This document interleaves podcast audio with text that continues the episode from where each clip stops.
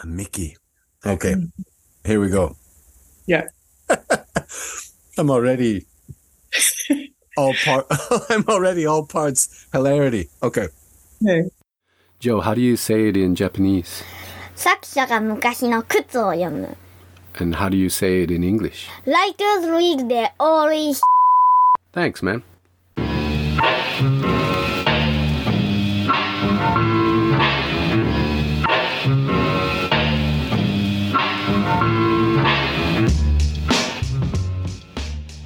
Welcome back to Writers Read Their Early Shit Conversations with authors and artists about the lopsided pleasures of their pre-developed, over-early, unripe work. I'm your guide, Jason Emde, down in the now and then groove in Gifu Rock City, Japan.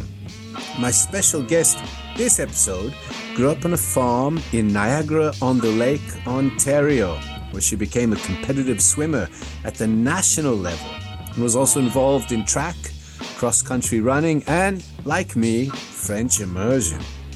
She quit swimming, however, when she went to King's College in Halifax there. A year of work and travel followed Spain, Portugal, Sicily, Malta, and then an MA in political science at Queen's. After which she put her new degree to work and became essentially a carny. It's just, it's just not a job you hear about very often anymore. Carnies. She then became a winemaker, as you do, and started a winery with her family. After that, all the usual stuff. Got married, moved to Calgary for her husband's job, started a wine agency, whatever that is. What is a wine agency? Don't know. Had two daughters, became active in the slow food movement, moved out with the kids when the marriage fell apart, worked in marketing at a crazy theater company, and eventually applied to do an MFA at UBC, which is where we met, sort of. Because she'd always wanted to be a writer and had been scribbling on and off for years. She's now trying to be a writer full time and also maybe teach and also maybe become a master gardener. Yeah, why not?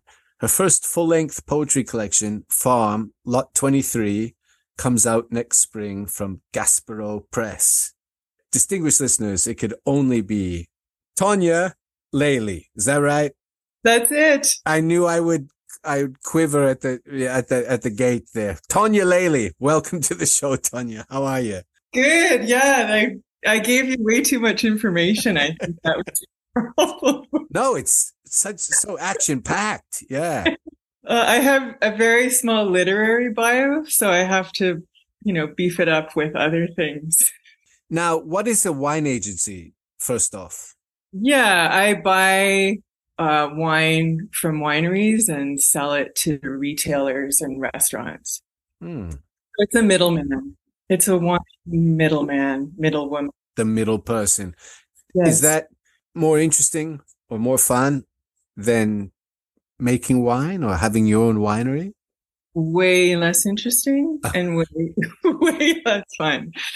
Yeah, I mean, it's like taking everything that I love about the wine business out of it and leaving all the administration and hustling.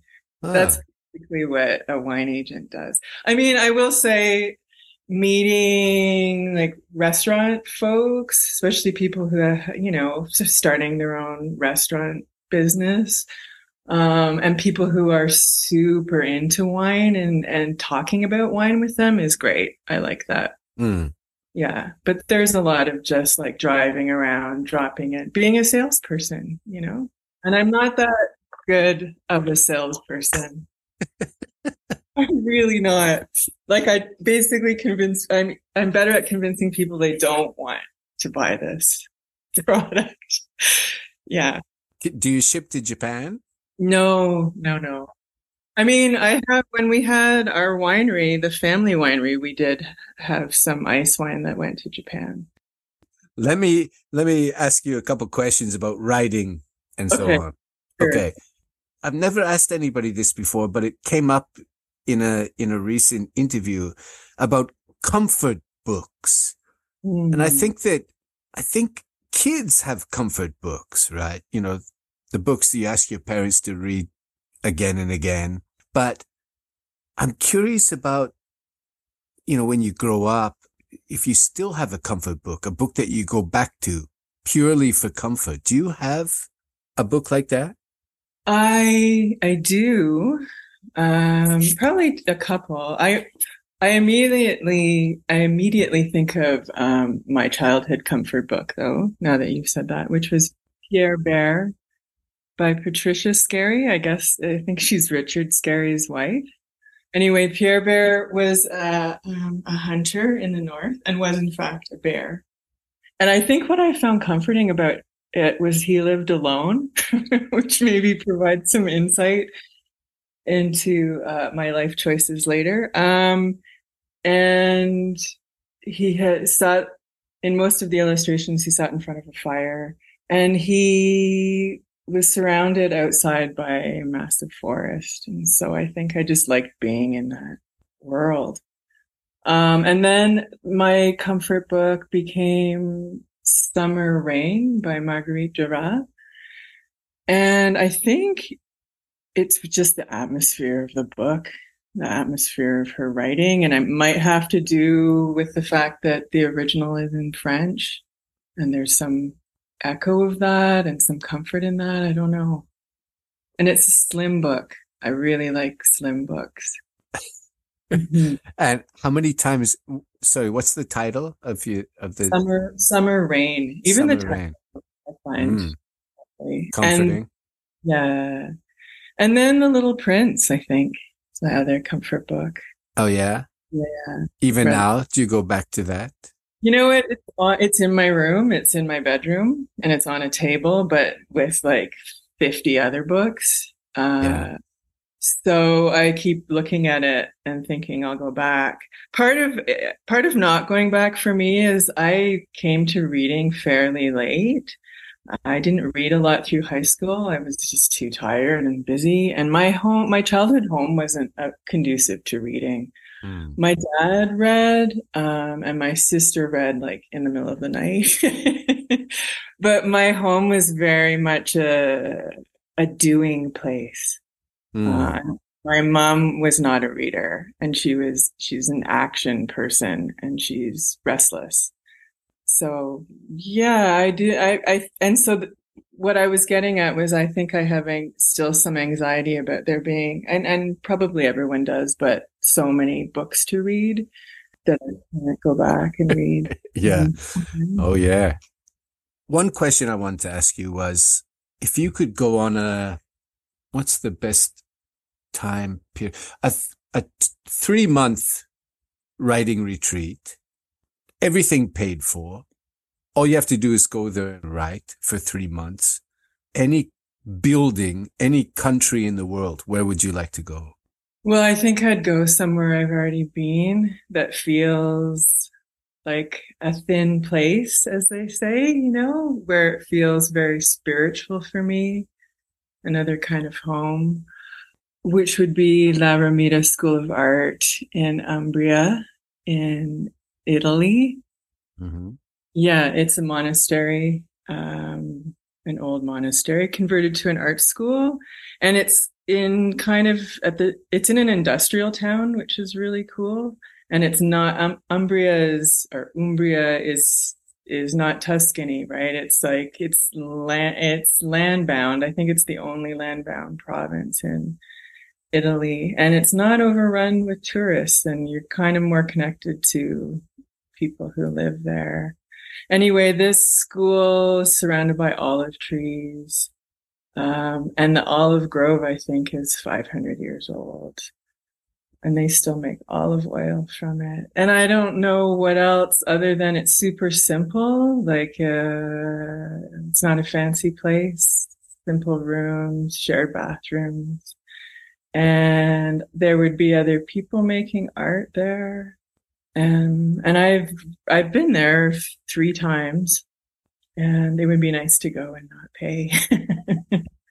yeah. All right. And I'm learning Italian. So, you know, it's Hmm. going to be so different this time. Mhm. The other place, I should say, Nova Scotia is a huge spiritual kind of home for me. Somehow I say spiritual and just that I feel good there. You know, and in a like peaceful. I don't know why. Um, and no particular, like in the whole province. I've been all over that province. Mm. I feel good there. I've never been there. What is it like? Oh, what is it like? Slower. Everything's slower. There's an easiness to the people. Um, I love the accent. There's a sense of humor, like a kind of like people aren't really trying too hard to be other than themselves. I'm, you know, that's always that's an outsider view, and so I'm I'm making it probably sound really quaint in ways that it isn't. Uh, but that you know, I do have Yeah. family. Yeah, but that's okay. I mean, why not? You know? Yeah. um, and that's where the, the publisher of my first book is too. They're Wow. in Yeah. Just So- for that. It's great. I Just for that. I mean, come on. Yeah.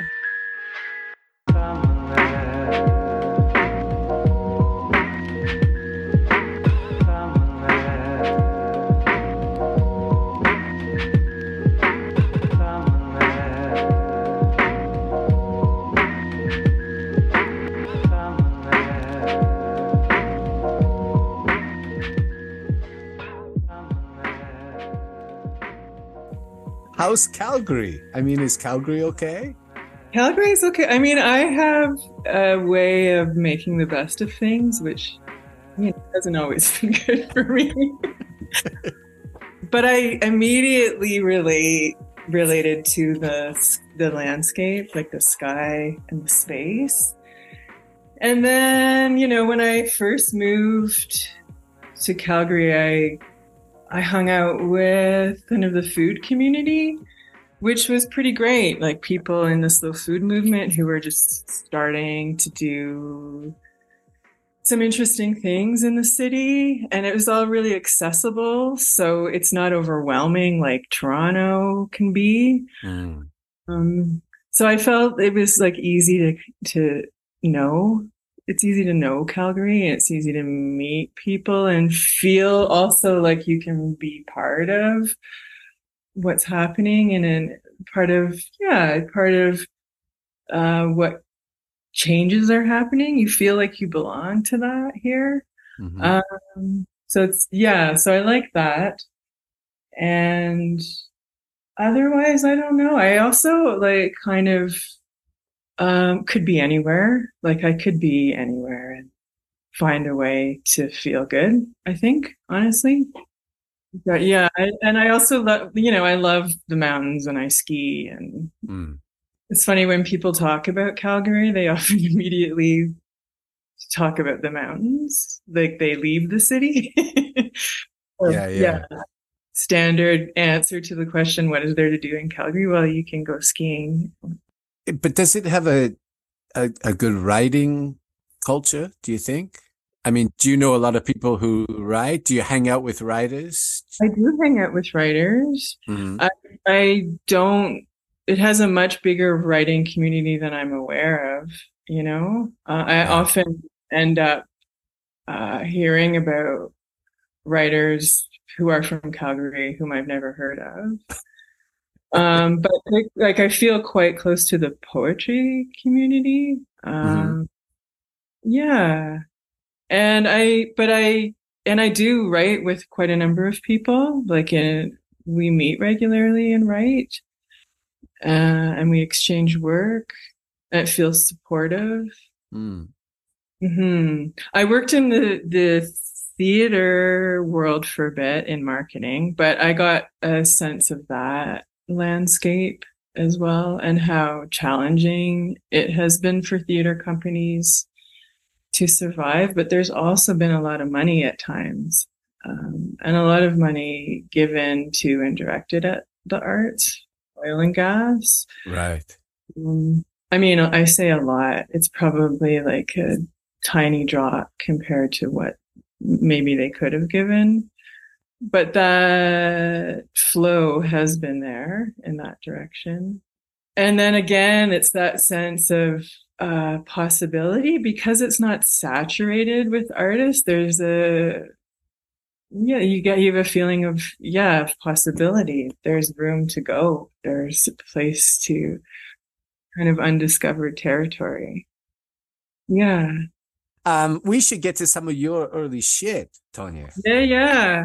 What do you have? What What do you Hey, got? well, you know what? I wish I had more poems, like more of those high school poems that sound like really bad song lyrics. Yeah, You know, you do know. Um, I, do didn't. know. My sister wrote those. I didn't write those, but I did. I did try and write a short story. That's pretty embarrassing. Okay, how long is it? Oh, the the whole story is way too long. It's like three thousand words or something. How old were you when you wrote it?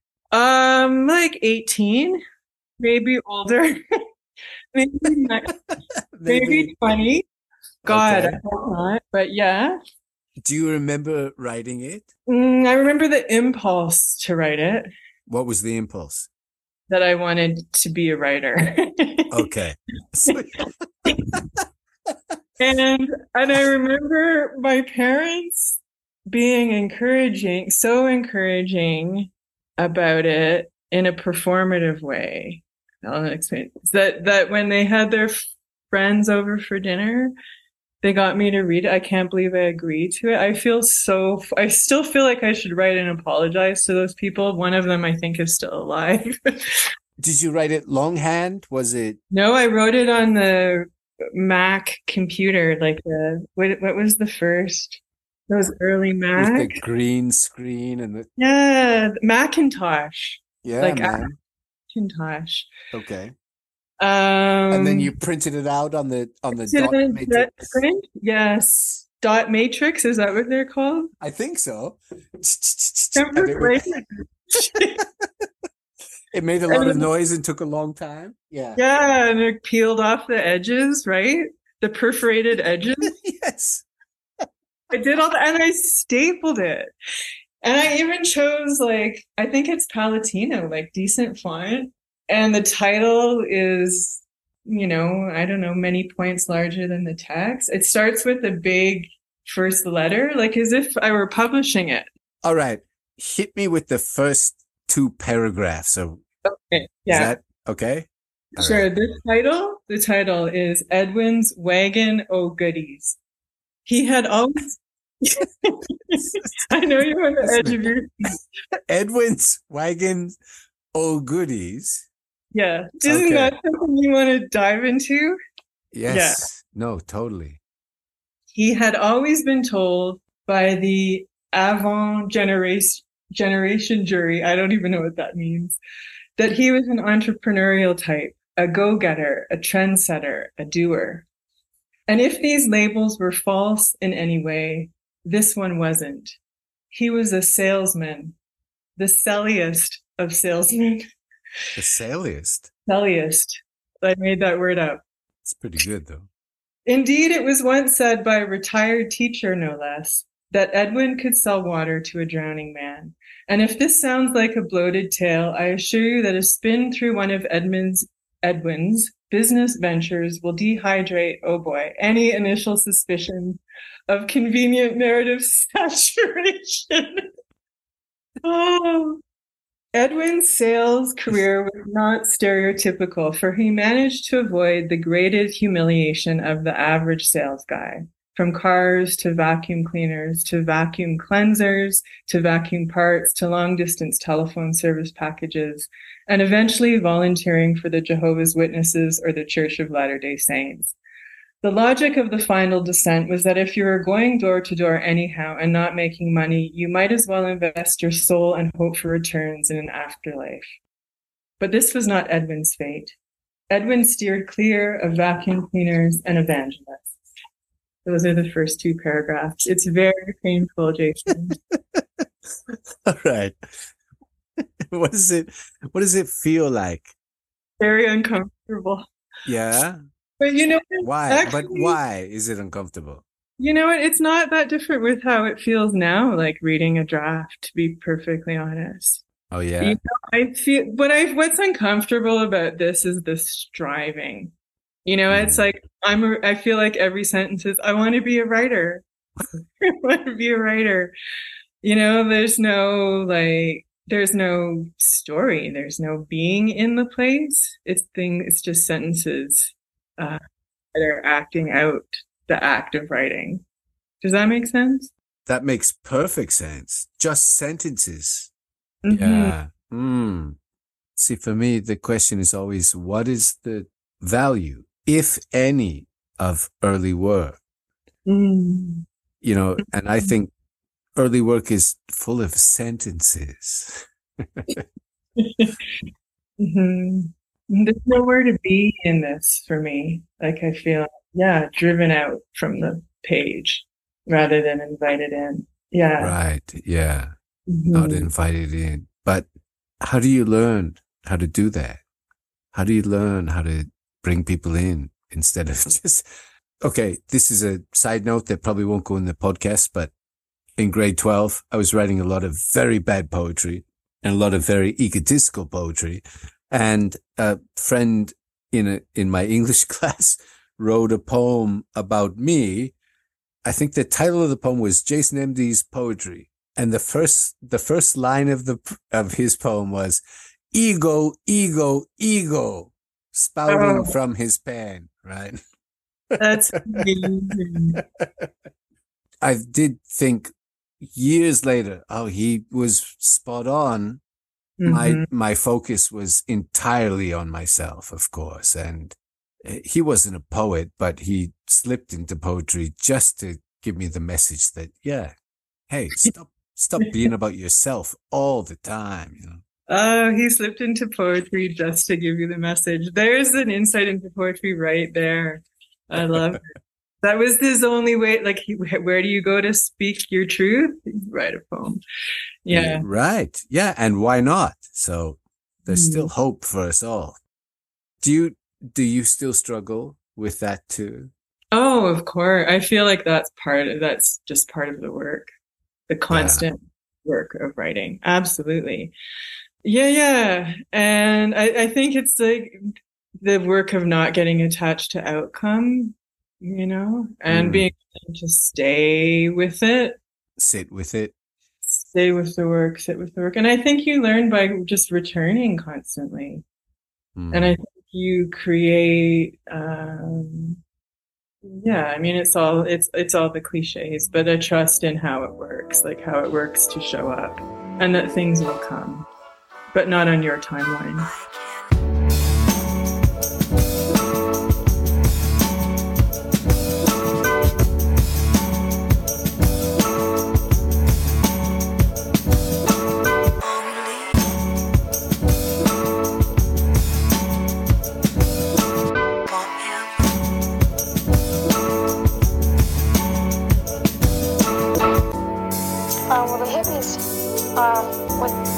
they hippies in San Francisco, and they wear wild clothes and long hair, and they have um, their own philosophy of life.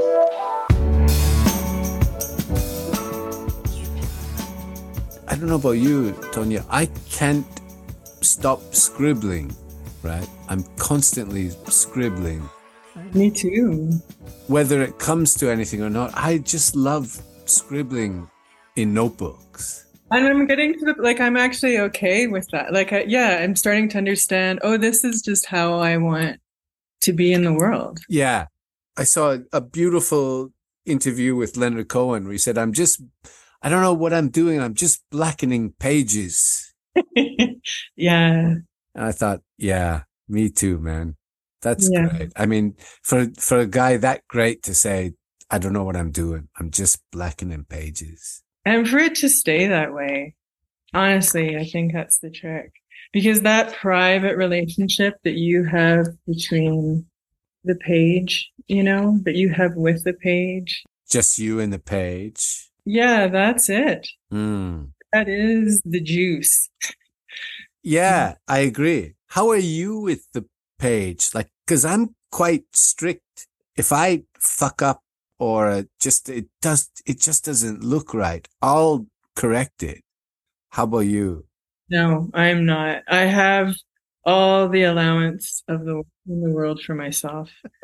My writing is appalling. Like all there are so many malaprops and misspellings and like no don't you think didn't you mean this word like if i go back and read my journals yeah it's a mess but it, for me it's the the flow has to i have to allow the flow to happen and my writing can't doesn't keep up with that and i Mm. just it needs to be messy yeah Needs to be messy. Wow. hmm I wish I could do that. Tonya, give me some advice. What do I need to do? How can I relax? How can I just, I got a million notebooks. How can I just fill them without, you know, feeling. Your notebooks are too precious. Just take a scrap piece of paper and then you can always like tape it into your notebook if you want. It. Do you need like a file or something that a different format where and you can close your eyes, like close your eyes and start writing. just let it go? hmm Yeah, you're right. You're right. But these notebooks are so great and so beautiful. I, I just, Don't do it in your notebook. Allow yourself that. You have a, obviously the notebook means something for you. Do that stuff somewhere else. I keep trying to remember uh, Michael Stipe's admonition, which was allow the mistake. I feel so much to that. Like it often just the gift of that, being Yeah. able to be wrong. My my hang up is that I'm so interested in the notebooks of the people I admire. Yeah, I know. But have you looked at uh, like Elizabeth Bishop's uh, drafts of one art, for instance? No, I haven't. Embarrassing. Are they really? Yeah, and it's so what an amazing and they're published. Like you can buy a book that show all her different drafts of of the poem One Art, among others. And it's so instructive. Cause yeah, it, it's like it's embarrassing. The first one, like what? What she allows herself to say. I guess it's just getting over that. Yeah. Would you like to read something from your upcoming book? Yeah, I'll read. I'll read two. Okay.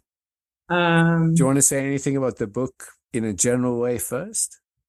Yeah, sure. This is um it's a book about my family farm, which means that it's a book about the relationships there, but also about the change from kind of a self-sustaining family farm to monoculture and industrial agriculture. So it touches on some of that. Um, and just some of the underlying sort of logic that informs farming or that informed our farming and I picked up on as a kid. And then the sensual kind of presence of that place, which goes beyond the farm and does a lot of relating to how the farm is different from the other land around it where I played and got to hung, to hang out. And I was very free to go and get lost for a day as a kid. Me too. Yeah, which was wonderful and not many children have that. Agreed. Yeah. Okay, so this is the first one's called abundance, and it's kind of challenging that notion of abundance, but um, that's all I'll say.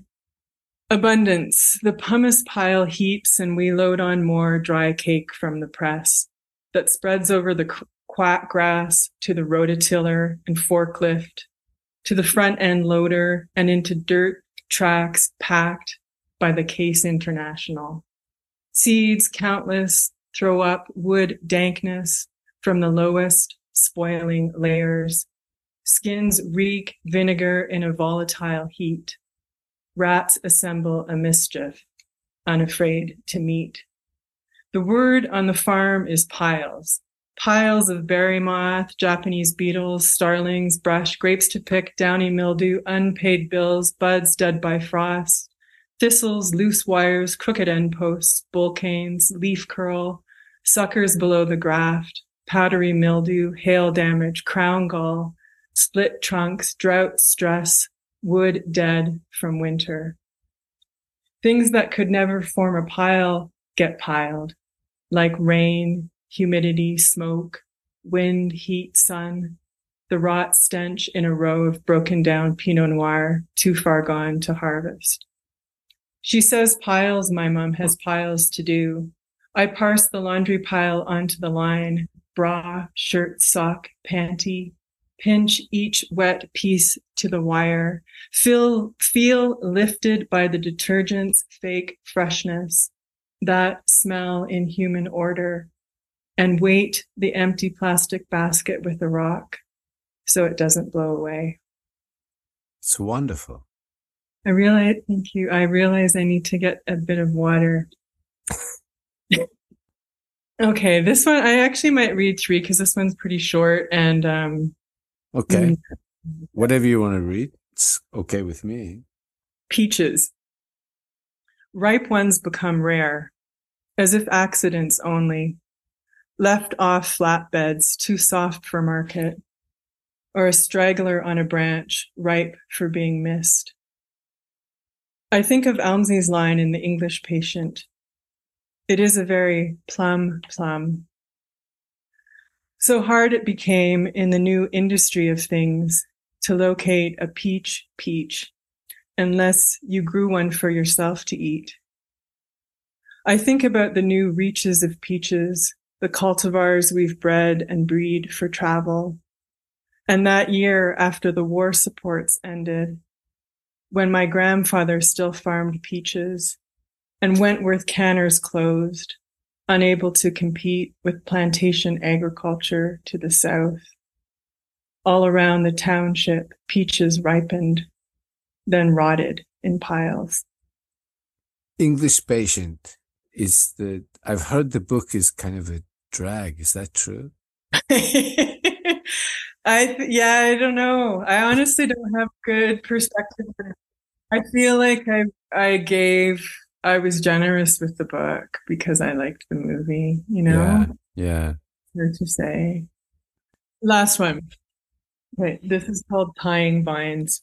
This was written in Bronwyn's class largely. We bring vine wood to the wire with twine. Even the grass churns blue. A cool smell broadcast, received on stiff antenna in fields between rows out of order. Cordons rusted like chestnut spring back into my hands, bent toward another tendency. My frigid fingers are careful not to knock the new buds off. They have risen as fish bladders, ancient impulses, swaddled in flannel, flaunting an involute softness, embedded. We wait then for the sun's hot disturbance to first turn out pink lines in folds, then spread green skin after skin to plump the gold fruiting bodies to come fall. Meanwhile, over the river, midline, the same cordon rust tails a hawk surveils, soars. What about the wired vines? pruned at ends, IV lines dripping where they've lost the vein. At my feet, a robin rustles last summer's dry grass, picks a twine end dropped, takes off, trailing the white strand. That's pretty great. Well, it's, yeah. Well, it's what? No. yeah, it just is. It's, yeah, it just, I don't know if it's great, but it's, it feels true to the experience of being in that place for me. what is what does literary success look like to you, Tonya? Yeah, no, to me, like that, it is like the kind of, there could be improvements, I'm sure, you know, but it's, it is my, yeah, my relationship to that place that I'm trying to share. And when I feel like I go back to that place when I read the poem, then that's literary success for me. Yeah. No, I don't get all the like, and I hope that that changes and evolves, and that I, you know, my ear gets better, or the more I'm, I write. Um, but I don't know how else to measure it without getting taken off your own course. You know? Do you ever get this? You go, okay, I got it right in words, but it's just a trick. Do you know what I'm talking Oh, about? absolutely. It's just Yeah. a trick. Oh yeah, yeah, yeah. Yeah, yeah. And the trick is fun and it's great to pull off the trick. yeah. But it's not it. I know. And often for me, it's to get it simpler. I need it to be less. Yeah. To break it down. Yeah. Mhm. And closer and closer. I don't know, even when you're still Even then, ooh, I've broken it down to almost haiku quality, but it's still a lie. Yeah, like I get enamored with the craft game. But then that's artifice is part of what we're doing. Yeah, of course. And then the question is, what do I want? The perfect haiku or the honest haiku? I know. Exactly. What I want to read is I know what I want to read. I want to read the honest haiku. I want to punch the perfect haiku. Yeah, yeah. Sometimes actions, like, I guess that that even depends because sometimes I'm in the mood for the, I want just the beauty without the honesty. I, I hate to feel like I'm making stuff up. I know. I know. That's I struggle with that. When when I had my thesis review, um Sherida was my second reader and she challenged me by saying like the poems are so quiet. They're so quiet. Like basically how can you like dress them up a little bit or like play with the form or and that felt like sure I didn't want to do that. Like it felt like maybe if the material were asking for that. Right. Yeah i don't know. It didn't feel right to me. Mm. Mm. Maybe that's where we should be always. I don't know. Yeah. I don't know. I really don't know. I have no idea what I'm doing. I have no idea what I'm talking about. Yeah, I honestly do feel that most of the time. Yeah, me too. But I want to keep doing it. Yeah, me too. I can't stop doing it. Hmm I mean, if I could stop doing it and do something useful, like build stuff or whatever, I would. But No. this is all I can do, actually. Yeah.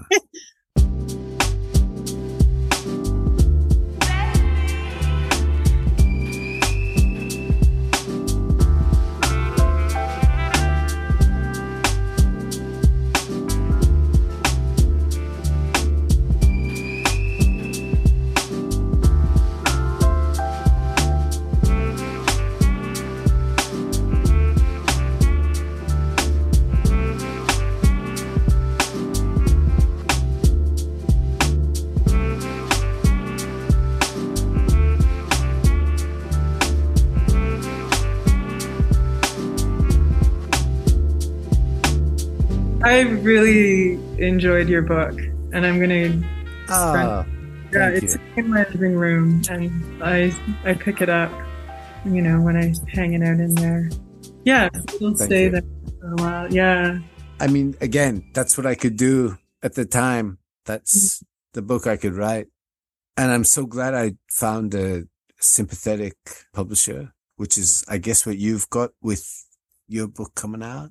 Yeah, no, for sure. I mean, I yeah, I sent it somewhere I thought would understand. Yeah, yeah, And they do. they do. Yeah, yeah. No, I mean, I sent I sent it to a slush pile, right? The way they work, he write wrote like a handwritten uh, a letter by hand in calligraphy. That was the acceptance, which was really lovely. Are you involved in the um, discussions about cover and pictures and all that? well, they make the books there. Like they actually have a printing press, and so they um they pick out paper stock, which I got to choose. Like my preference is for color because they order their paper from from Europe, Mhm. and um that's probably all I'll get to do. Their books are very simple in design, but they're they use beautiful paper and they have like the you know the hand stitching. Well, I'll buy one. okay, lovely. Yeah. Can I just say, what a pleasure. What a, what a treat to talk to you, man. Oh. Seriously. Yeah. No, I I I feel that too. Yeah, thanks. Hey, go get some sleep. Okay. Good night.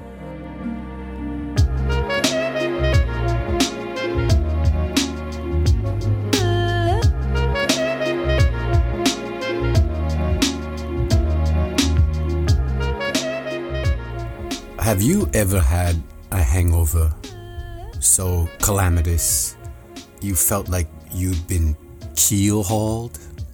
Yeah, me either. Welcome to the end of the podcast as we know it. Many thanks to Tonya. It was a pleasure to be her classmate, and it's a continuing pleasure to be her pal. I really dug those poems too. Such solid physical detail. Too tasty. What else? I just finished Pierre Berton's magisterial Klondike, The Last Gold Rush, which was extraordinary. Check this out. This section is about a, a fire in Dawson City.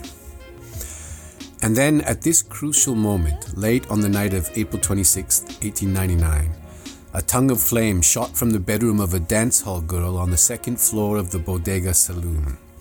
Within minutes, a holocaust far worse than the town had yet known began. Scores dashed to the river in the glare of the flames and tried to break through the ice to reach the water supply. With the boilers cold, fires had to be set to melt the frozen surface so water could be pumped to the scene.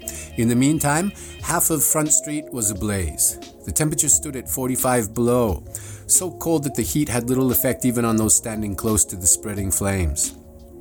There was no breath of wind, and the tongues of flame leaped vertically into the air like flashes of lightning, causing clouds of steam to condense into an icy fog, which soon encompassed most of the city. Within this white envelope, the ghostly and frantic figures of the firefighters dashed about ineffectually against the background of the crackling fire. As the dance halls and saloons began to char and totter, hogsheads of liquor were overturned and whiskey ran into the streets where it instantly froze solid in the biting cold. Behind Dance Hall Row, Paradise Alley was aflame again, and the prostitutes poured, naked and screaming, from their smoking cribs into the arms of the firefighters, who ripped off their own coats to bundle up the terrified women. The men on the river had meanwhile burned their way to the water supply. The pumps were started and the hoses, long in disuse, slowly filled. But as the water was ice cold and unwarmed by boiler heat, it froze solidly long before reaching the nozzles. Then there came a ripping, rending sound as the expanding ice tore open the hoses, followed by a moan of despair as the crowd realized the town was doomed. Why do I have to sweat and curse to make a living? Why can't I just lie around reading Pierre Berton all day? Duh. What am I listening to? A couple of things. Uh, Robbie Robertson's Killers of the Flower Moon soundtrack, Tom Petty's Wildflowers, but mostly Tom Waits.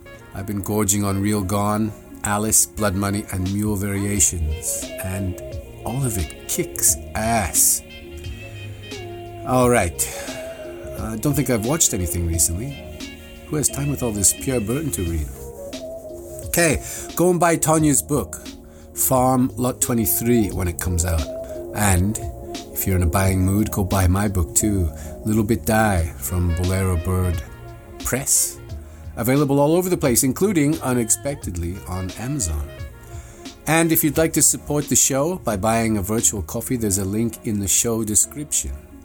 Thanks again to Tonya, and thanks also to Joe Emde for help with the intro, Sasha Emde for help with the outro, Wayne Emde for the artwork, and DJ Max in Tokyo for the rad beats. And thank you for listening. Back in three weeks. Take care of yourselves. Sasha, did you think that episode was interesting? Little bit? Do you want to come on as a guest one day? Mm, no, thank you. Okay, bye. Bye.